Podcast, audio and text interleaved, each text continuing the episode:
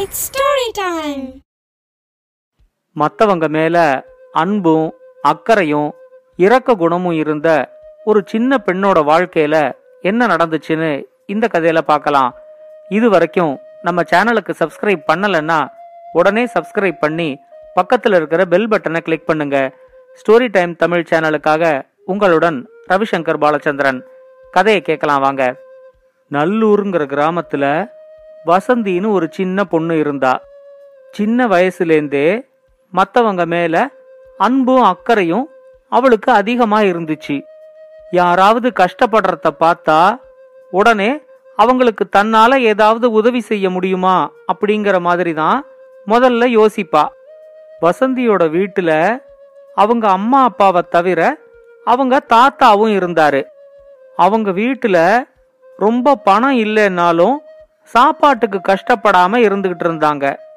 வசந்தியோட தாத்தாவுக்கு ஞாபக மறதி நோய் இருந்துச்சு. அவரால எதையுமே ரொம்ப ஞாபகம் வச்சுக்க முடியாது. அப்பப்ப அவர் வசந்திய பார்த்தே யாருமா நீ பொண்ணு? இந்த வீட்டுல என்ன பண்ற? அப்படின்னு கேட்பாரு தாத்தாவோட நோயை புரிஞ்சுகிட்டு அவர் அப்படி கேட்குற ஒவ்வொரு வாட்டியும் கொஞ்சம் கூட அழுத்துக்காம நான் தான் உங்க பேத்தி வசந்தி அப்படின்னு சொல்லுவா. அப்ப வசந்திக்கு பதிமூணு வயசாயிருந்துச்சு. எட்டாவது படிச்சுக்கிட்டு இருந்தா. அந்த வருஷத்தோட பள்ளி இறுதி தேர்வு நடக்கிறதுக்கு இன்னும் நாலஞ்சு நாள் தான் இருந்துச்சு. வசந்தி வீட்டில் இருந்து படிச்சுக்கிட்டு இருந்தப்போ கொஞ்சம் தூரத்தில் இருக்கிற ஒரு ஊர்ல அவளோட உறவினர் ஒருத்தர் இறந்துட்டதா அவங்க வீட்டுக்கு ஒரு செய்தி வந்துச்சு.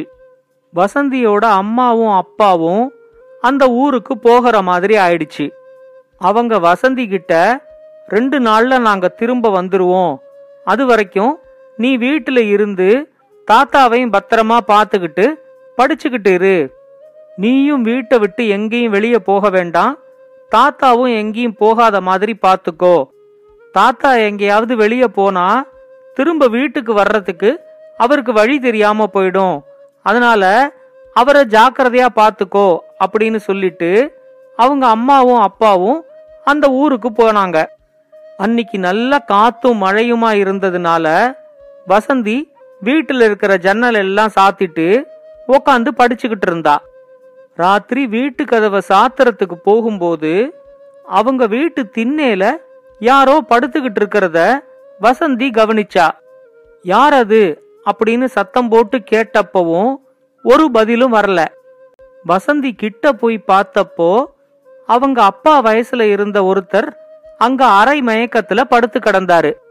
அவருக்கு ரொம்ப காய்ச்சல் அதிகமாகி அவரு மயக்கத்துல இருக்காரு அப்படிங்கறத வசந்தி உடனே புரிஞ்சுகிட்டா. அவருக்கு பக்கத்திலேயே அவரோட பெட்டியும் கடந்துச்சு. வசந்தி அவரை எழுப்பி அவரோட பெட்டியையும் எடுத்துக்கிட்டு அவரை வீட்டுக்குள்ள கூட்டிக்கிட்டு வந்தா. அவரை வீட்டுல ஒரு பாயில படுக்க வச்சுட்டு பக்கத்து தெருவில் இருந்த ஒரு வைத்தியரை கூட்டிக்கிட்டு வர்றதுக்காக ஒரு கொடை எடுத்துக்கிட்டு அவ வைத்தியர் வீட்டுக்கு கிளம்பினா. கொஞ்ச நேரத்துல வைத்தியர் வந்து பார்த்துட்டு அவருக்கு தேவையான மருந்துகள் எல்லாம் கொடுத்துட்டு அவரு கிளம்பினாரு. வசந்தி அவருக்கு சாப்பிட கொஞ்சம் கஞ்சி வச்சு கொடுத்துட்டு அவரோட மருந்துகளையும் அவருக்கு கொடுத்தா. மூணு நாலு மணி நேரத்துல அவரோட காய்ச்சல் கொஞ்சம் கொஞ்சமா குறைஞ்சிச்சு. காலையில வசந்தி தூங்கி எழுந்திருக்கும் போது அவரு கிளம்புறதுக்கு தயாரா இருந்தாரு. அவரு வசந்திய பார்த்ததும் மத்தவங்க மேல இவ்வளோ அன்பாவும் அக்கறையாவும் இருக்கியே நீ யாருமா? அப்படின்னு கேட்டாரு. அதுக்குள்ள வசந்தியோட தாத்தா அங்க வந்து யாருமா நீ பொண்ணு? இந்த வீட்டுல என்ன பண்ற? அப்படின்னு கேட்டாரு. வசந்தி அவர்கிட்ட மறுபடியும் நான் தான் தாத்தா உங்க பேத்தி வசந்தி அப்படின்னு சொன்னான் புதுசா ஒருத்தர் அந்த வீட்டுல இருக்கிறத பார்த்து தாத்தா அவர்கிட்ட யாருப்பா நீ ஆளு? இந்த வீட்டுல என்ன பண்ற? அப்படின்னு கேட்டாரு. வசந்தி அவர்கிட்ட எங்க தாத்தாவுக்கு கொஞ்சம் மறதி நோய் இருக்கு. அதனால அடிக்கடி இப்படி கேட்பாரு அப்படின்னு சொல்லிட்டு தன்னை பத்தி எல்லா விவரமும் அவர்கிட்ட சொன்னா. உடனே அவரு வசந்தி கிட்ட சொன்னாரு என் பேர் ரங்கசாமி. தலைநகரத்துல ஒரே தெருவுல எனக்கு பத்து கடைகள் இருக்கு. வாடிக்கையாளர்கள் கிட்டேந்து பணத்தை வசூல் பண்ணிக்கிட்டு நான் திரும்ப ஊருக்கு கிளம்புற நேரத்துல தான் எனக்கு காய்ச்சலும் மயக்கமும் வந்துருச்சு. சரியான நேரத்துல நீ என்னோட உயிரையும் பணத்தையும் காப்பாத்திருக்கிற. என்னோட பெட்டி முழுக்க நான் வசூல் செஞ்ச பணம் இருக்கு. அதுலேருந்து உனக்கு எவ்வளவு பணம் வேணுமோ அவ்வளவு பணத்தை நீ எடுத்துக்கோ அப்படின்னு சொன்னாரு. உடனே வசந்தி அவர்கிட்ட மற்றவங்களுக்கு உதவி செய்யறது என்னோட இயல்பு. அதுக்காக நான் பணமெல்லாம் வாங்க மாட்டேன். நீங்க தர்றதா சொன்ன பணம் எனக்கு எதுவும் வேண்டாம் அப்படின்னு சொன்னா. உடனே அவரு உன்ன மாதிரி ஒரு நல்ல பொண்ண இதுவரைக்கும் நான் பார்த்ததே இல்ல. நான் என்னோட முகவரிய உனக்கு கொடுத்துட்டு போறேன். உனக்கு எப்போ என்ன உதவி தேவைனாலும் நீ தயங்காம என்கிட்ட கேட்கலாம் அப்படின்னு சொல்லிட்டு அவரோட முகவரியை எழுதி கொடுத்துட்டு அவரு அங்கேருந்து கிளம்பி போனாரு. இதெல்லாம் நடந்து இப்போ பத்து வருஷம் ஆயிடுச்சு.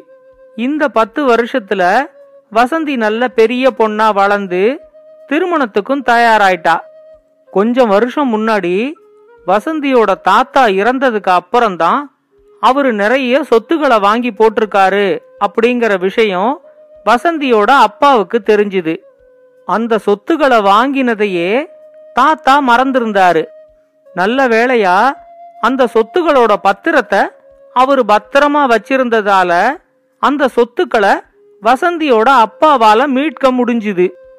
ஒரு நாள் மத்தியான வேளையில வசந்தியோட வீட்டு திண்ணையில ரொம்ப வயசான கிழவர் ஒருத்தர் முக்கி முனகிக்கிட்டு படுத்துக்கிட்டு இருந்தாரு. எப்படி பார்த்தாலும் அந்த கிழவருக்கு எண்பது வயசுக்கு மேலேயே இருக்கும். வசந்தி அவரை மெதுவா எழுப்பி அவளோட வீட்டுக்குள்ள கூட்டிக்கிட்டு போனா. அவருக்கு குடிக்க கொஞ்சம் மோரெல்லாம் கொடுத்த அப்புறம் இவ்வளோ வயசான நீங்க வெயில்ல இப்படி நடந்து வரலாமா? அப்படின்னு கேட்டா. அந்த மோரை குடிச்ச அப்புறம்தான் அவருக்கு கொஞ்சம் பேச்சே வந்துச்சு. அவரு வசந்தி கிட்ட சொன்னாரு நான் ஒரு முக்கியமான வேலையா இந்த ஊருக்கு வந்தேன். என்னோட பையன் ரங்கசாமி தலைநகரத்துல பத்து கடை வச்சிருக்காரு. அவருக்கு வர வேண்டிய பணத்தை எல்லாத்தையும் வசூல் பண்ணிட்டு போறதுக்கு தான் என்ன அனுப்பி விட்டாரு இன்னைக்கு சாயங்காலத்துக்குள்ள வசூல் செஞ்ச பணத்தை நான் கொண்டு போய் அவர்கிட்ட கொடுக்கலன்னா என்ன ரொம்ப கேவலமா நடத்துவாரு? அதனால தான் வெயிலையும் பார்க்காம நான் வசூலுக்காக கிளம்பி வந்தேன். நான் இப்ப கிளம்பினாதான் சாயங்காலத்துக்குள்ள பணத்தை கொண்டு சேர்க்க முடியும் அப்படின்னு அவரு கிளம்புறதுக்கு முயற்சி பண்ணாரு. அதை கேட்ட உடனே வசந்தி ஏதோ நினைச்சுக்கிட்ட மாதிரி நேர உள்ள போய் முன்னாடி ரங்கசாமி எழுதி கொடுத்த முகவரியை எடுத்துக்கிட்டு வந்து இந்த முகவரியா பாருங்க. இதுல இருக்கிறவர் தான் உங்க பையன் ரங்கசாமியா? அப்படின்னு கேட்டா. அத வாங்கி பார்த்த அந்த கிழவர் ரொம்ப ஆச்சரியத்தோட ஆமா இது என் பையன் கையெழுத்து தான். இந்த முகவரி உங்ககிட்ட எப்படி கிடைச்சது? அப்படின்னு கேட்டாரு. உடனே வசந்தி அவர்கிட்ட பத்து வருஷத்துக்கு முன்னாடி நடந்ததை எல்லாத்தையும் சொல்லி உங்க பையன் உங்களை சரியா கவனிச்சுக்கிறது இல்லைங்கிறது உங்க பேச்சிலேருந்தே நல்லா தெரியுது. இதுக்கு மேலையும் நீங்க உங்க பையனோட சேர்ந்து தான் இருக்கணுமா அப்படின்னு கேட்டா. உடனே அந்த கிழவர் அப்படி ஒன்றும் இல்லைம்மா. இப்பவே எனக்கு எண்பத்தஞ்சு வயசுக்கு மேல ஆயிடுச்சு. இன்னும் நாலஞ்சு வருஷம் இருக்க போறேன். பெத்த பையனே என்னை ஒழுங்கா கவனிச்சுக்காதப்போ என்ன வேற யார் கவனிச்சுக்குவாங்க? அதனாலதான் நான் அவங்க கூடயே இருக்கேன் அப்படின்னு சொன்னாரு.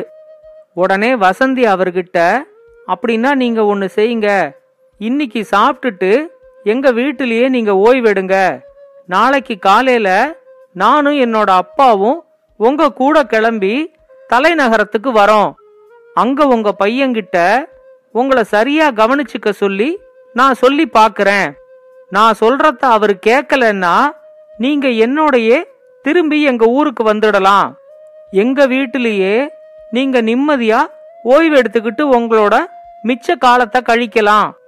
எங்க வீட்டுல மறுபடியும் எங்க தாத்தா இருக்கிற மாதிரி எங்களுக்கும் அது சந்தோஷத்தையே கொடுக்கும் அப்படின்னு சொன்னா. வசந்தி சொல்றதுதான் சரி. நீங்க எங்க வீட்டுல எந்தவித கவலையும் இல்லாம உங்களோட மிச்ச வாழ்க்கைய கழிக்கலாம் அப்படின்னு வசந்தியோட அப்பாவும் அந்த கிழவர்கிட்ட சொன்னாரு. உடனே அவரும் சரி நீங்க சொல்றதையும் தான் முயற்சி செஞ்சு பாப்போமே அப்படின்னு சொல்லிட்டு அன்னிக்கு வசந்தியோட வீட்டிலேயே தங்கினாரு. அடுத்த நாள் காலையில அந்த கிழவரை கூட்டிக்கிட்டு வசந்தியும் அவங்க அப்பாவும் தலைநகரத்துக்கு வந்தாங்க. அந்த கிழவர் ரங்கசாமிய பார்த்ததும் அவர்கிட்ட இதோ பார் ரங்கசாமி என்னோட பேத்திய கூட்டிக்கிட்டு வந்திருக்கேன் அப்படின்னு சொன்னாரு. ரங்கசாமி உடனே வசந்தி கிட்ட என்ன தெரியுதா? அப்படின்னு கேட்டாரு. வசந்தியும் நல்லா ஞாபகம் இருக்கு அப்படின்னு சொன்னா. ரங்கசாமி வசந்தியோட அப்பா கிட்ட அங்க இருந்த ஒரு இளைஞனை காட்டி இவன் தான் என் பையன் மூர்த்தி அப்படின்னு அறிமுகம் செஞ்சு வச்சாரு. அறிமுகத்தை முடிச்சிட்டு மூர்த்தி அங்கேருந்து போனதும் ரங்கசாமி வசந்தியோட அப்பா கிட்ட சொன்னாரு பத்து வருஷத்துக்கு முன்னாடி நான் வசந்திய முதல் முதலா பார்த்தேன். அவளோட அமைதியான போக்கும் மற்றவங்களுக்கு உதவுற குணமும் எனக்கு ரொம்ப பிடிச்சு போச்சு. என்னோட மனைவிக்கும் வசந்தி மாதிரியே இயல்பாவே மற்றவங்களுக்கு உதவுற குணம் இருந்துச்சு. இப்ப என்னோட மனைவி இறந்து போய் ரெண்டு வருஷத்துக்கு மேல ஆயிடுச்சு. மூர்த்தி எனக்கு ஒரே பையன். வசந்தி மாதிரி ஒரு பொண்ணு தான் எங்க வீட்டுக்கு மருமகளா வரணும்னு எனக்கு ரொம்ப ஆசை. அதை எங்க அப்பா கிட்ட சொன்ன உடனே தான் அவரு இந்த பத்து வருஷத்துல வசந்தி மாறி இருக்காளா? இல்ல முன்ன மாதிரியே தான் இருக்காளா? அப்படிங்கறத நான் பார்த்துட்டு வரேன் அப்படின்னு சொல்லிட்டு கிளம்பி போனாரு. அவரு உங்க ரெண்டு பேரையும் கையோட கூட்டிக்கிட்டு வந்திருக்கிறத பார்த்தாலே வசந்தி இன்னும் மாறல அப்படிங்கறது எனக்கு நல்லா தெரியுது. எங்க வீட்டுக்கு மருமகளா வர்றதுக்கு வசந்திக்கு பிடிச்சிருக்காங்கறத மட்டும் நீங்க அவகிட்ட கேட்டு சொல்லுங்க அப்படின்னு சொன்னாரு. வீட்டுக்கு ஒரு நல்ல மருமகளை தேடுறதுக்காக அந்த தாத்தா நடத்தின நாடகத்தை பார்த்து வசந்தியோட அப்பாவுக்கு ரொம்ப ஆச்சரியமா இருந்துச்சு. வசந்திக்கும் மூர்த்திக்கும் ஒருத்தர் ஒருத்தர் பிடிச்சிருந்ததால ஒரு நல்ல நாள்ல அவங்க ரெண்டு பேருக்கும் திருமணம் நடந்துச்சு. இந்த கதையை பத்தின உங்களோட கருத்துக்களை பின்னூட்டத்துல கமெண்ட்ஸா பதிவு பண்ணுங்க. இது மாதிரி இன்னும் பல நல்ல கதைகளை கேட்க ஸ்டோரி டைம் தமிழ் சேனலோட தொடர்புல இருங்க. நன்றி வணக்கம். இந்த கதை உங்களுக்கு பிடிச்சிருந்தா லைக் பண்ணுங்க கமெண்ட் பண்ணுங்க ஷேர் பண்ணுங்க. மறக்காம ஸ்டோரி டைம் தமிழ் சேனலை சப்ஸ்கிரைப் பண்ணுங்க. அப்படியே பக்கத்துல இருக்க அந்த பெல் ஐகானை கிளிக் பண்ணுங்க.